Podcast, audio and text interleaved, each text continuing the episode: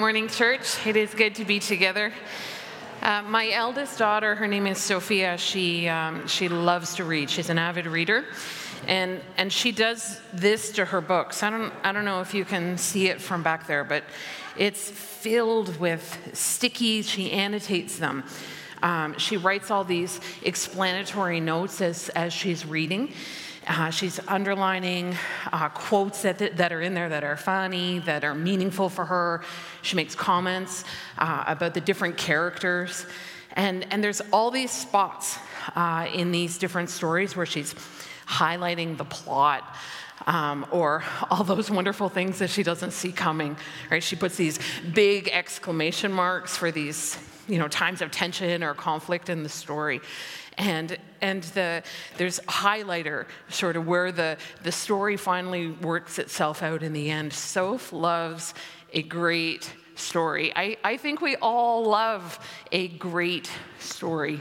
And, and that's, what, that's what we're talking about today story. Story is the final S in our Bless series that we have been walking through. You know, we have been learning together as a church on connecting with new people, people who, who don't know Jesus, and, and how to share with them and how to bless them with the love of Christ. We started with B, be in prayer. L, listen. E, eat together, do life together with others. S, the first S was for serve, to serve others. And now, today, our second S for story. We're learning about sharing our story.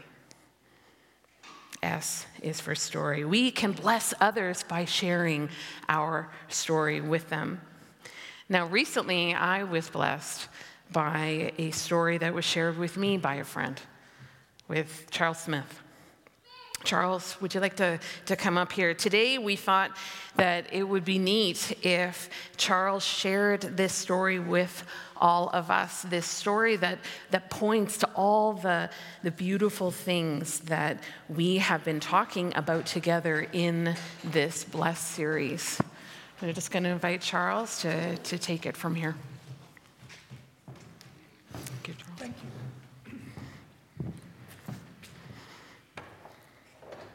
Karen and I have had the privilege over the years of watching friends and coworkers travel from unbelief to a relationship with our Savior.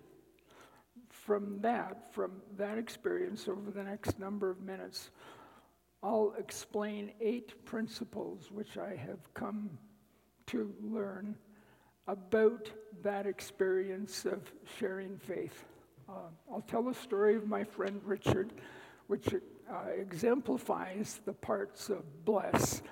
Uh, and then I'll explain a Hebrew word which encapsulates what bless is all about.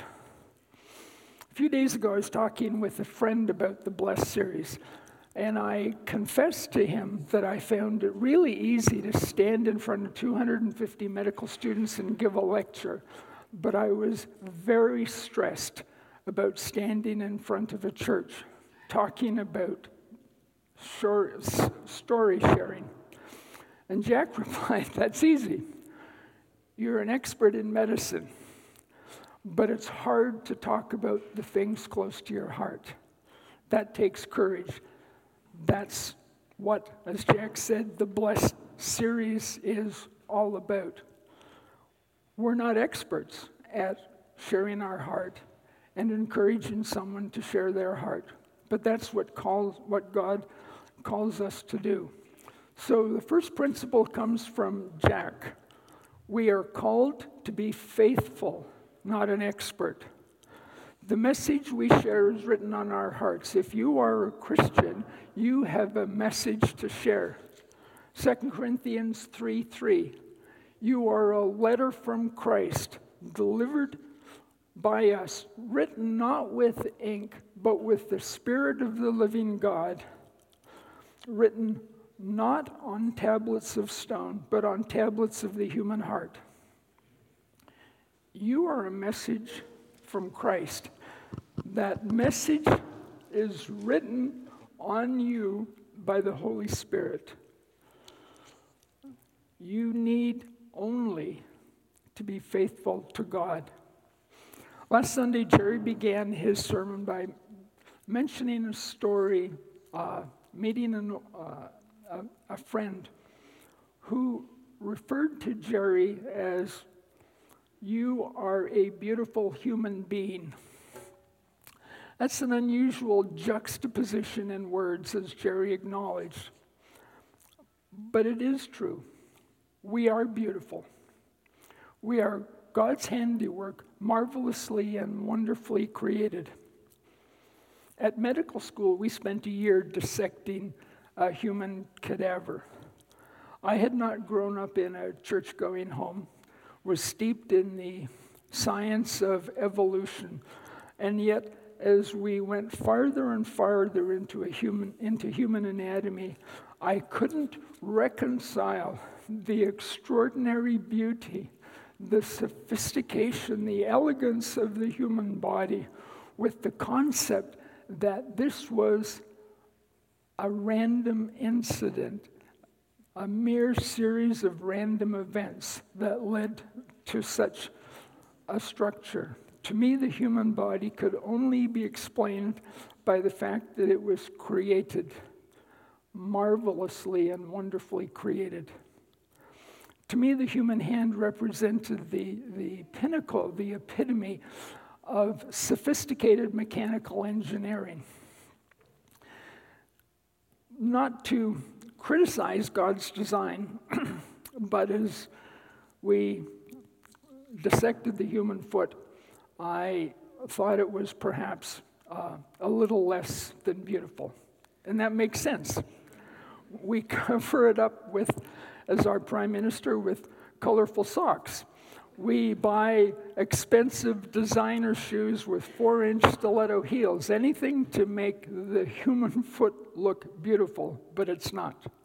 However, the prophet Isaiah teaches us that we can have beautiful feet. Isaiah 52 7. How beautiful on the mountain are the feet of those who bring good news, who proclaim peace, who bring good tidings, who proclaim salvation, who say to Zion, Your Lord reigns. Beautiful feet bring good news and proclaim salvation we can see two things from this. First of all, is that the act of bringing good news, of proclaiming salvation, is a beautiful act. But the second is that crossing the mountain, if it can be regarded as an adventure, would suggest that bringing good news, proclaiming salvation, is an adventure. Whatever be your mission field, you don't cross a mountain range, but you can cross a hallway. You can cross the floor of a cafeteria. You can cross the street. You can start a conversation while standing on the sidelines of your kid's soccer game. Your feet on the mountain means something which only you in your mission field understand. Beautiful feet begin an extraordinary adventure. Bless, thank you. Bless, B L E S S, can be a life changing adventure. C.S. Lewis wrote, Joy is the serious business of heaven. Joy is the serious business of heaven. Sharing your story brings that serious business to the life of another person. Now, a while ago, a couple friends from church, Keith and Gwenda Cheshire, invited me down to their condo in the Miami area. I'm a bird watcher. January is a spectacular time to go bird watching in that part of tropical Florida. I got up very early in the morning, went out bird watching, but by the middle of the morning, it was so hot, the birds are hiding in the cool. Bird watching was over I went back, said to Keith, I have nothing to do. Keith told me about a chap that lived across the hallway, uh, lived alone. One or two people had tried to befriend him. Not very much happened. Uh, and that was, as Keith said, perhaps because he was a foul mouthed, chain smoking drug addict. Um, uh, Keith, Keith suggested I take him for coffee. Uh, that's the letter B. Begin by prayer and then step out. I crossed the hallway. I asked him if he wanted to go to coffee. In a thick Brooklyn accent, he said, You paying? So I discovered that he was a foul mouthed, chain smoking drug addict who had no money. I paid.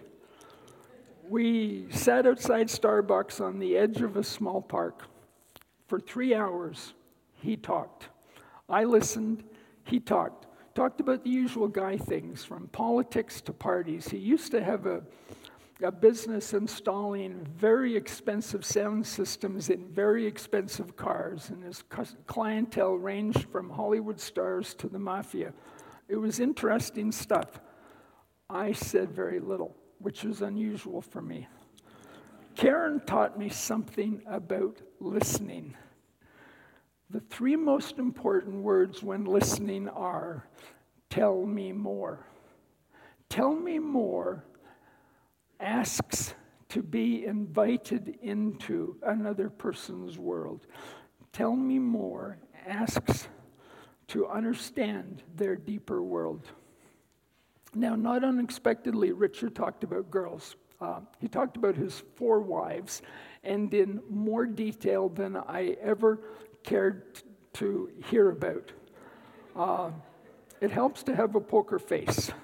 Um, Evangelism can seem like dirty business at times. So here's the rule your job is to be salt and light, not a judge. We are to follow Christ's example of compassion. Don't judge. You know, while listening to Richard's story, we're listening to someone's story. I have found myself quietly asking God, Where's this conversation going? At times, even in recent weeks, when trying to share the gospel, I found myself saying, Lord, I need patience and I need wisdom. I don't know what to say here. By the end of three hours, I was exhausted. Richard was a lonely chap. He had no friends. His family abandoned him. But before we left, I told Richard that I was going to a wedding celebration and I could invite him. I told him it would be a great wedding banquet that he wouldn't want to miss. And I said, if you're interested, ask me about it, and I'll tell you how to accept the invitation. Richard needed prayer. I was exhausted. I needed prayer support. I told Keith and Gwenda about Richard. It's rule number five don't go it alone. Involve friends and family. Keith and Gwenda prayed, and they also offered gracious hospitality, which was not something easy to do so with a person like Richard. One morning, Richard told me about his special project, his golf cart. He had purchased a golf cart, used golf cart from the Masters in Augusta, Georgia, and in Florida, you can license a golf cart and drive it on certain roads. On Friday and Saturday nights, he would drive his golf course down Atlantic Avenue and Delray Beach. It was his social activity, his only activity, his only way to reach out in search of friends. Now, to understand this, Atlantic Avenue is a short section of road which is lined by expensive restaurants, uh, pubs, uh, ridiculously expensive art galleries, and anything else that can be designed to separate wealthy people from their money. On Atlantic Avenue, poor people would drive a BMW or a Land Rover. Rich people would drive a Bentley or a Ferrari. Richard drove a golf cart. It was absurd, but it got worse. He asked me to ride with him. Um, I was reluctant. He persisted. And eventually I said, Yes, it's rule number six move out of your comfort zone. If it's not illegal, immoral, or unethical, and if there's any chance God's in it, move out of your comfort zone. I did. Here's what happened Friday night, Richard, we, Richard and I met round the corner from Atlantic Avenue. He rolled his golf cart off the tiny little trailer, and I hopped on board. But it was not like a golf cart I had ever ridden in. At the back of the, remember, Richard installed high end sound systems in expensive cars. Behind the back seat were huge speakers and a big power amplifier. The entire vehicle's anatomy was outlined in green and purple LEDs. There were video monitors on the side, on the back, hanging from the roof. They were playing 70s disco music videos. There was a little ball to shine lights like a disco ball. This wasn't a golf cart. This wasn't what I had bargained for. I detest disco's music. And Richard pulls onto Atlantic Avenue. We drive past the first bar. Some woman comes running out with a drink in her hand. She tries to hop in. It's a two seat vehicle. I didn't want her on my lap. I climbed out. Richard caught me on the way back down Atlantic Avenue. We were stopped for selfies. We were stopped by people who wanted Richard to play songs. We were offered free drinks. Richard is getting and bantering and getting to, into political arguments with people sitting in the bars on the sidewalk. It was an evening that was so patently ridiculous that it was extraordinarily amusing. It was out of my comfort zone. I loved it. Saturday night, we're again on Atlantic Avenue. It was more of the same, and I have precious memories of those unusual times with an unusual friend. But I had made a deal with Richard. I would ride Atlantic Avenue if he would come to church. And as much as Atlantic Avenue was out of my comfort zone, for Richard to come to church was even farther out of his comfort zone. Sunday morning, we pull up, he looks at the church, New York accent says, That ain't a church, it has no steeple.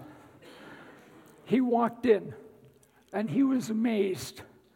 He was handed a cup of coffee. People greeted him like a long lost friend. His picture of the golf cart had been in a local newspaper. People wanted to meet him to shake his hand. he had never heard contemporary Christian music. He loved it. Afterwards, found us in a restaurant with Keith and Gwenda enjoying their hospitality. Two days later, I had to return to Canada. It was our last coffee time together. And so I asked Richard about the wedding invitation to the banquet. It was indeed the marriage supper of the Lamb, of the Lamb of God, Revelation chapter 19. Richard said yes. It was a life changing moment. I walked through a simple explanation of salvation. And I asked Richard if he wanted to invite God into his heart. And so, with moist eyes, Richard is part of the wedding feast. Of course, being with a person who then makes that statement of faith doesn't end with the story. They need support, they need teaching, they need discipleship, And that was part of Keith's job. Keith, Keith told me a great story about the fact that Richard, the foul mouthed, chain smoking drug addict, had a changed heart. One morning, one Sunday morning in church, when the choir sang, Jesus Loves Me, Richard turned to Keith and said, That song's about me. About four months later, uh, and, and Richard and I had kept in touch by email, I received a phone call from uh, the intensive care unit in the local hospital. They were looking for Richard's family, and the ICU doc wouldn't tell me why. So I said, I presume you're looking for Richard's family so you can discontinue life support. And there was silence. I explained who I was, and I said, He has no family. I'm the closest family he has. I can help you, but you have to give me 24 hours to get there. And the doc said, We'll try our best. Richard had IBD, inflammatory bowel disease. He'd blown a hole in his gut. He developed peritonitis, went into septic shock, arrested, underwent emergency surgery, was in a drug induced coma on maximum life support. But he didn't qualify for cessation of life support. He was in renal failure, cardiac failure, 100% oxygenation on maximum end expiratory pressure. There was nothing more that could be done, but he survived. I sat there with him for six weeks. For the first two weeks, he was in drug induced coma. But we know that people in that situation may experience the presence of others through touch or through sound. So I sat with Richard. I held his hand. I talked to him. I prayed. I read a lot of books. And eventually, as he came out, each day was kind of like the old times. I would go bird watching in the morning and I would hang out with Richard, but it was in the ICU. Uh, but he was on a ventilator, had a tracheostomy. He could mouth words, but he couldn't make a noise. He couldn't talk. I got to talk. And, and for him, I learned to read his lips. Now, two special things happened in those six weeks. As a drug addict, because he had been on opiate narcotics, he required a high dose of opiates to control his pain, yet, opiates, morphine, depresses respiration. And the hope was that he would start to breathe on his own. And so it was a balancing act between controlling pain and depressing respiration. He anxiously awaited for each dose of morphine, and when it didn't come as soon as he wanted, he would mouth swear words at me or at the nurses. One afternoon, towards the end, he was more than an hour away from his next dose, and he desperately wanted it. He was in pain. My heart went out to him, but I said, You're going to have to wait. With painful contortion of his face, he put his hands together and he mouthed the words, Pray for me. Now, I've had a lot of experience over the years of praying for people for their medical needs. I have seen such prayers answered. Um, I personally have had that experience here at Summit. But I have also seen people whose prayers were not answered the way they wanted. I prayed for Richard, but I confess with little faith, medical knowledge can get in the way. I prayed. After something less than two minutes, I opened my eyes. Richard was asleep like a baby. I was stunned. The room felt electric, which I can only ascribe to being the presence, the palpable presence of God's Holy Spirit. The difference between Richard and I is that in that moment, he believed God would answer prayer. Now, in a medical event, you can look at one occurrence and say it's a coincidence. But when it happens more than once, it's not a coincidence. Because God answered Richard's prayer once, he fully expected God to do it again. And that's what happened. The next time was in the next was the next day. He was in pain. He he needed prayer. I prayed. He fell asleep. It reminded me that God is still in the business of miracles. Wherever you are in storytelling, God is in the business of miracles. Now, the last part.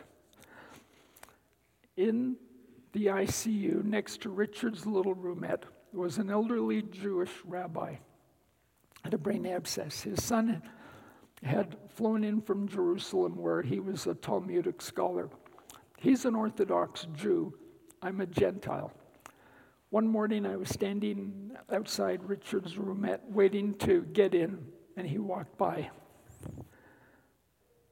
He very quietly whispered the word Jew killer. And I said to him out loud, I love the children of Israel.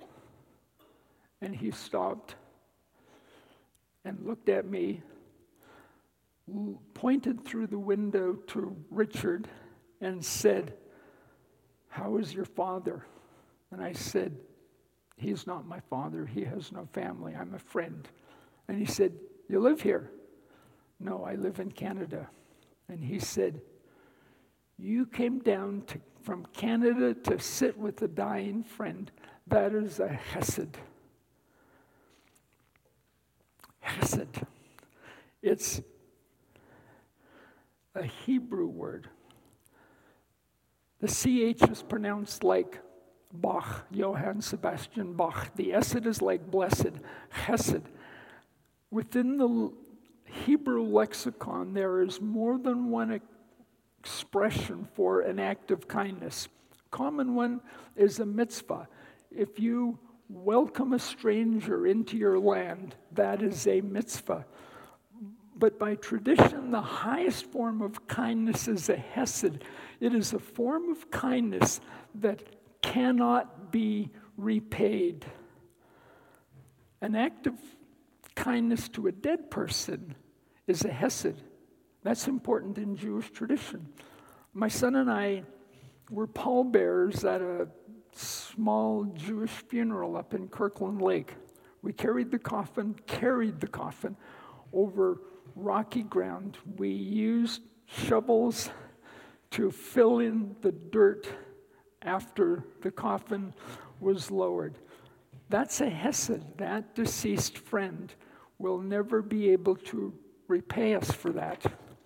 Jesus' death on the cross is a hesed.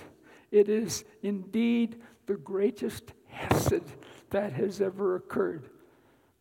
He died that we might live.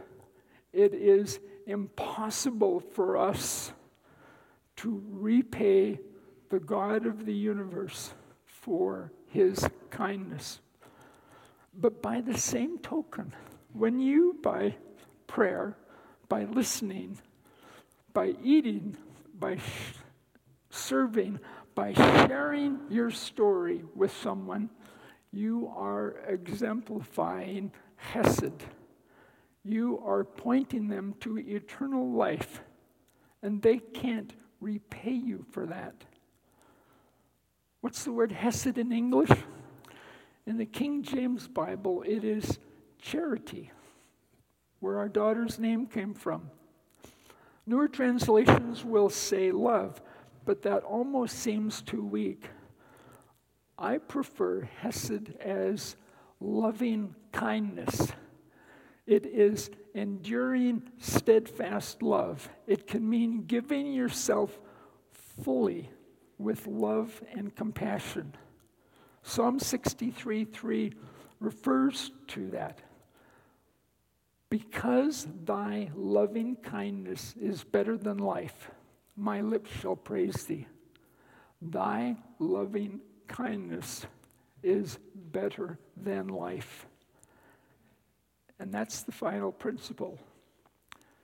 To tell your story is a hesed, it is an act of loving kindness. Bringing good news, proclaiming salvation is a hesed, it is an act of loving kindness.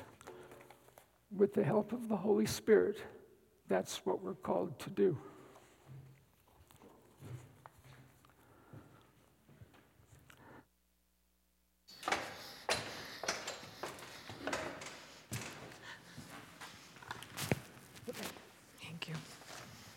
Can we just uh, say thank you to Charles?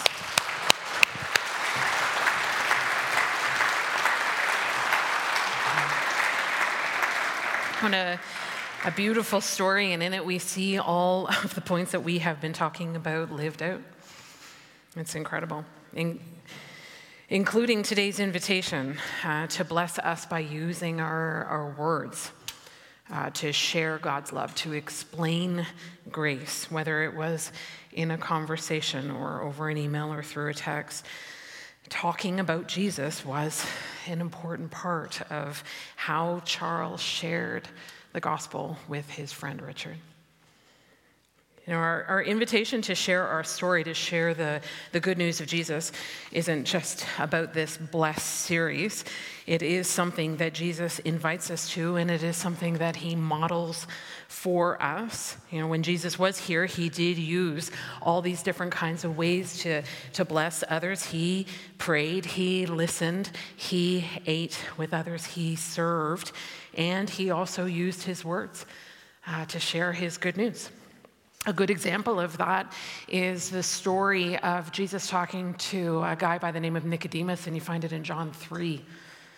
And we see Jesus sharing really his own story, right, to Nicodemus about, about life with God.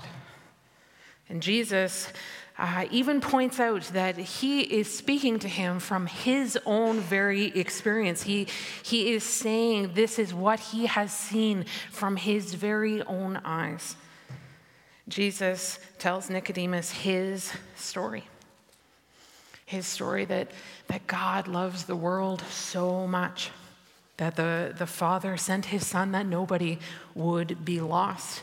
Jesus tells Nicodemus that, that God is about loving and God is about saving. He, he did not go to all the trouble of sending his Son to, to die for us so he could tell the world how, how bad it is. No, the ship was already sinking for us. The Father sent the Son to, to help, to help anyone, to help everyone. And Jesus explains to Nicodemus that the death sentence could be left behind. That if we trust him, that if we believe in him, that we receive what he is saying to be true, if we receive him as our personal Lord and Savior, that we will have new life. Life that is full, life that is everlasting with him.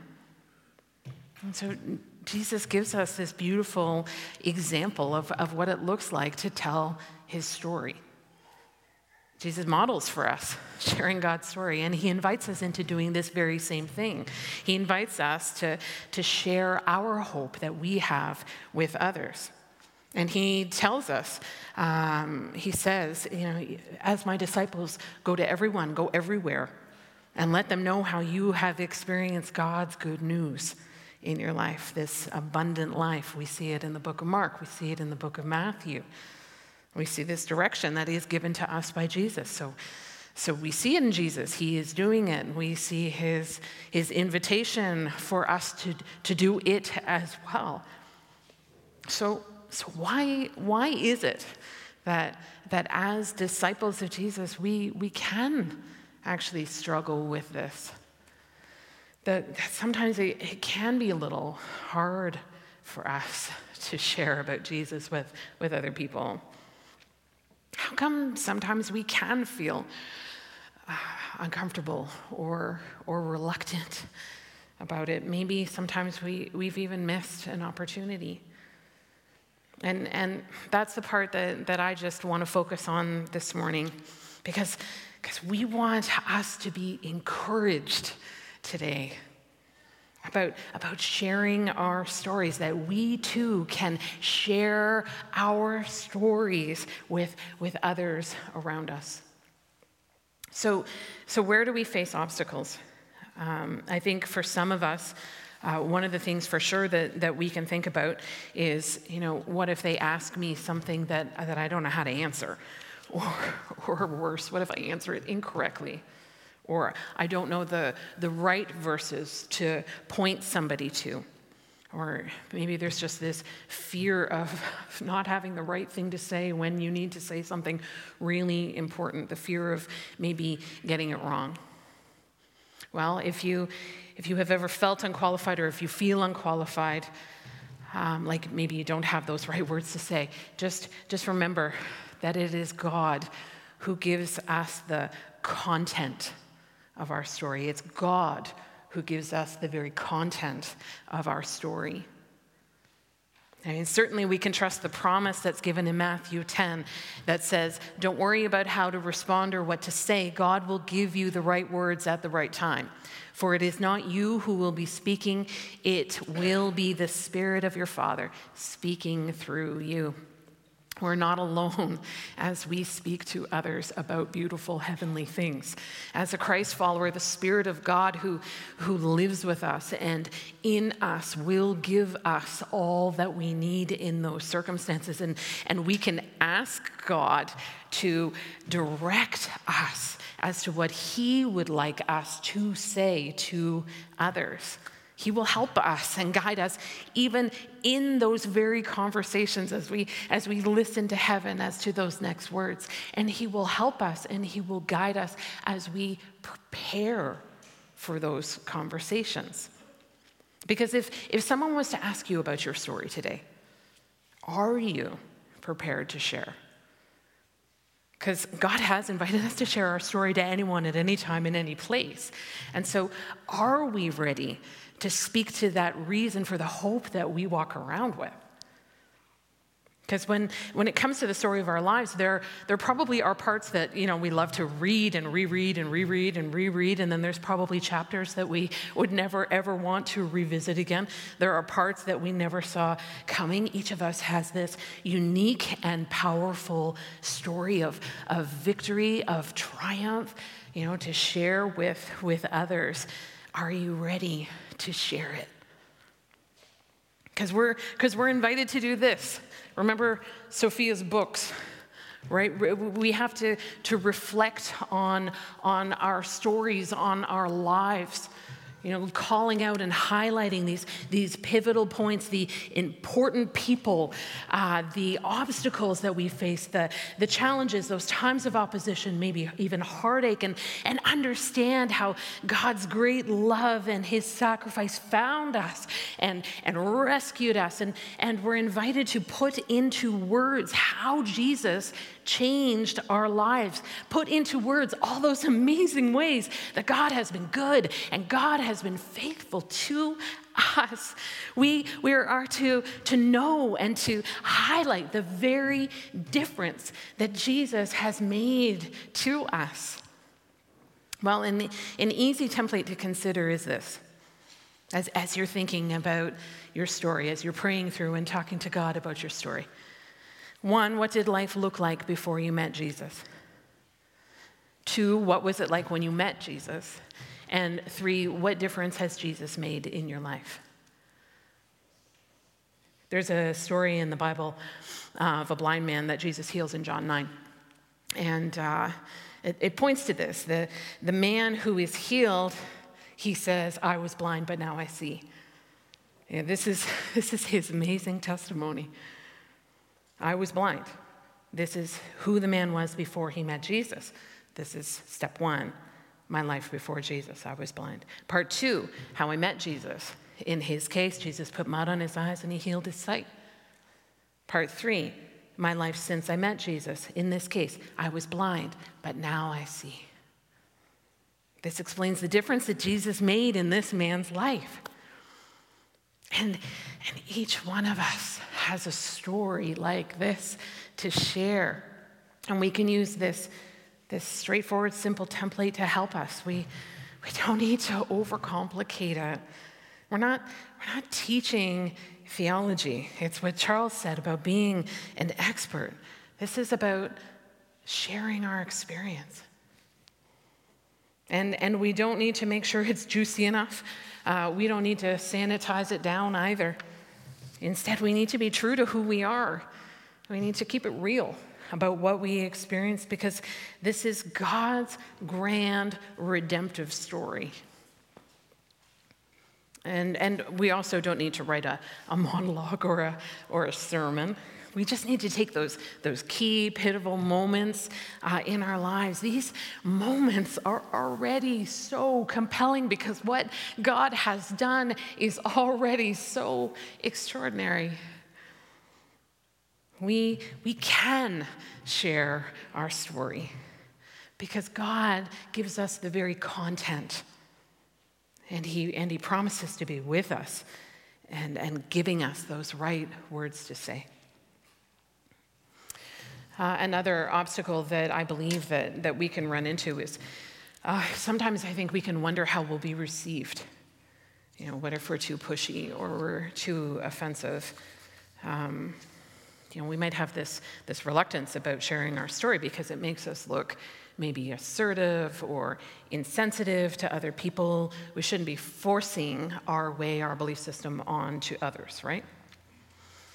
Well, I want to encourage us that if we ever start to worry about being too assertive, we can remember that, that we share our story because it is God who, who gives us the very character in it that we need to share. This isn't a, a doctrine that we're shoving down somebody's throat. This is uh, speaking humbly about our own experiences. We can share our story humbly with others because there's, there's nothing in it that we can take credit for. Our posture is, is unobtrusive um, as we tell our story because, because nothing about it was, was really conceived on our own. There's, there's nothing that, that we produced in it. There's nothing in it that we accomplished. We arrived at a place that was not really part of our plan. Uh, we have done things likely in our walk that, that, we, that we never would do, and we likely have been regularly surprised by God's pivots and his turns in our story. And, and chapter by chapter, there have been characters in our story people that, that the author has brought into our lives to, to love us and care for us, like Charles to Richard, to disciple us, to support us. And, and we know that through every chapter of our story, we, we certainly have not had the will or the wisdom or the, the commitment uh, or the, the discipline uh, to be any kind of hero. We know there's only one hero in our story, and it isn't us. The one who deserves all credit and honor and, and celebration and praise is Jesus. Jesus alone. Our story is his story. There's nothing that we could have done without Christ. Everything comes from God by the way of Jesus to us. There's, there's nothing to be pushy about or, or brash about. If, if we're going to come across strongly, if we're going to boast, we're going to boast in the Lord. Amen. We're going to boast in the Lord. This is God's story.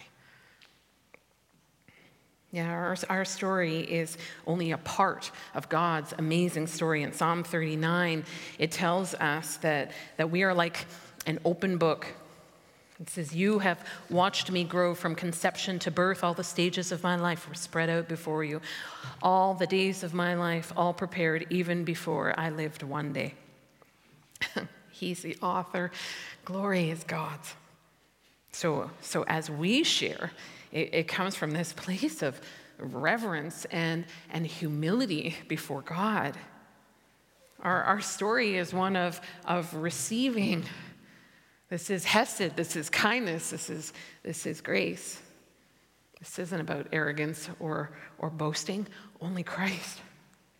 In Christ, by Christ, through Christ, God gives us the very the, the character, the form, the, the posture, the, the position of humility in which we can share our story.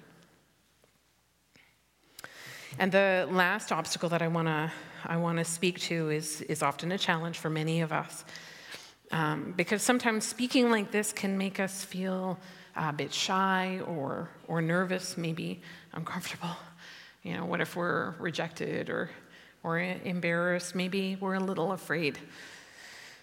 Well, if, if you have ever felt un, uneasy or apprehensive, just remember that it is, it is God who gives us confidence to be able to share our story. I mean, as Christ followers, we have this, this promise that the, the Spirit that God gives to us, who lives in us, is, is, is one that does not make us timid, is, is a spirit of power, it's a spirit of love. God doesn't want us to be shy, but, but to be bold. And it is possible because of, of the love of Christ. The, the love of Christ that we have received influences us it compels us. And it's, it's not because of obligation or, or duty. Those things are an external pressure that, that, that, or a force that, that will move us. No, this, this is from within. We are moved by, by love. Right? When we consider how deeply we are loved, how, how he saved us and, and gave us new life and, and made us heirs with him, how, how deeply he values us, how he rejoices over us, and he equips us with everything good. And he works out everything good for us. God has made much of us. We have received grace upon grace. and when we consider all of this, that, that Christ's love to us looks like this, well, it, it compels us to, to share. Because, yes, when we, we receive Christ and the Spirit of the Lord works in us and regenerates us, yes, He gives our hearts His desire. Yes, we start to think like Him and act like Him and, and love like Him. But I also believe that, that right out of the gate, we are wired this way. We're wired to be for each other. God created people to, to be in connection with each other. He created us for, for relationship and for collaboration. We see sharing behaviors in children as young as 19 months. I was reading this one study with a bunch of three-year-olds who didn't know each other, and they were doing this, um, you know, psychological test where they're pulling strings and they're getting candy. Um, they don't know each other, and they're collaborating actually. And as they do this, all of the candy they then divided among all the children. These are three-year-olds equally, so that each of them have the same amount. And I believe it's because we are wired, built this way for, for connection to each other. And it's because God lives in community Father, Son, and Holy Spirit, mutual love and mutual submission to each other in the Godhead. And as we are made in His image, so we are the same. And we have been created with this heart and this compassion for others. And sharing, sharing promotes success for others. D.T. Niles said, It's one beggar telling another beggar where he found bread. And so, for those of us who have found hope in Jesus, we can share where hope is found. For, for those of us who have found freedom and, and deliverance from addiction, we can share where freedom is found. For those of us who have found healing from, from brokenness, we, we share where peace is found because this is one beggar telling another beggar where they got bread. You know, Paul said to the church in Rome, How can people get help if they don't know who to trust? And how can they know who to trust if they haven't heard of the one who can be trusted? And how can they if nobody tells them? If nobody tells them. And so it is the, the overwhelming love of Christ that we have received in our very lives that, that compels us and it, and it gives us the confidence, it gives us the courage, it gives us the strength to share our story as we have experienced the fullness of life and love in Christ. So we want the abundant life of Christ for others too. So remember, you know, God, by His Spirit, by, by His great love, He will give us the confidence to share our story. And, and not everybody will be ready to, to see or to, to hear, to act. But the important point for us is this before trusting is hearing, and before hearing is sharing. Will you share your story?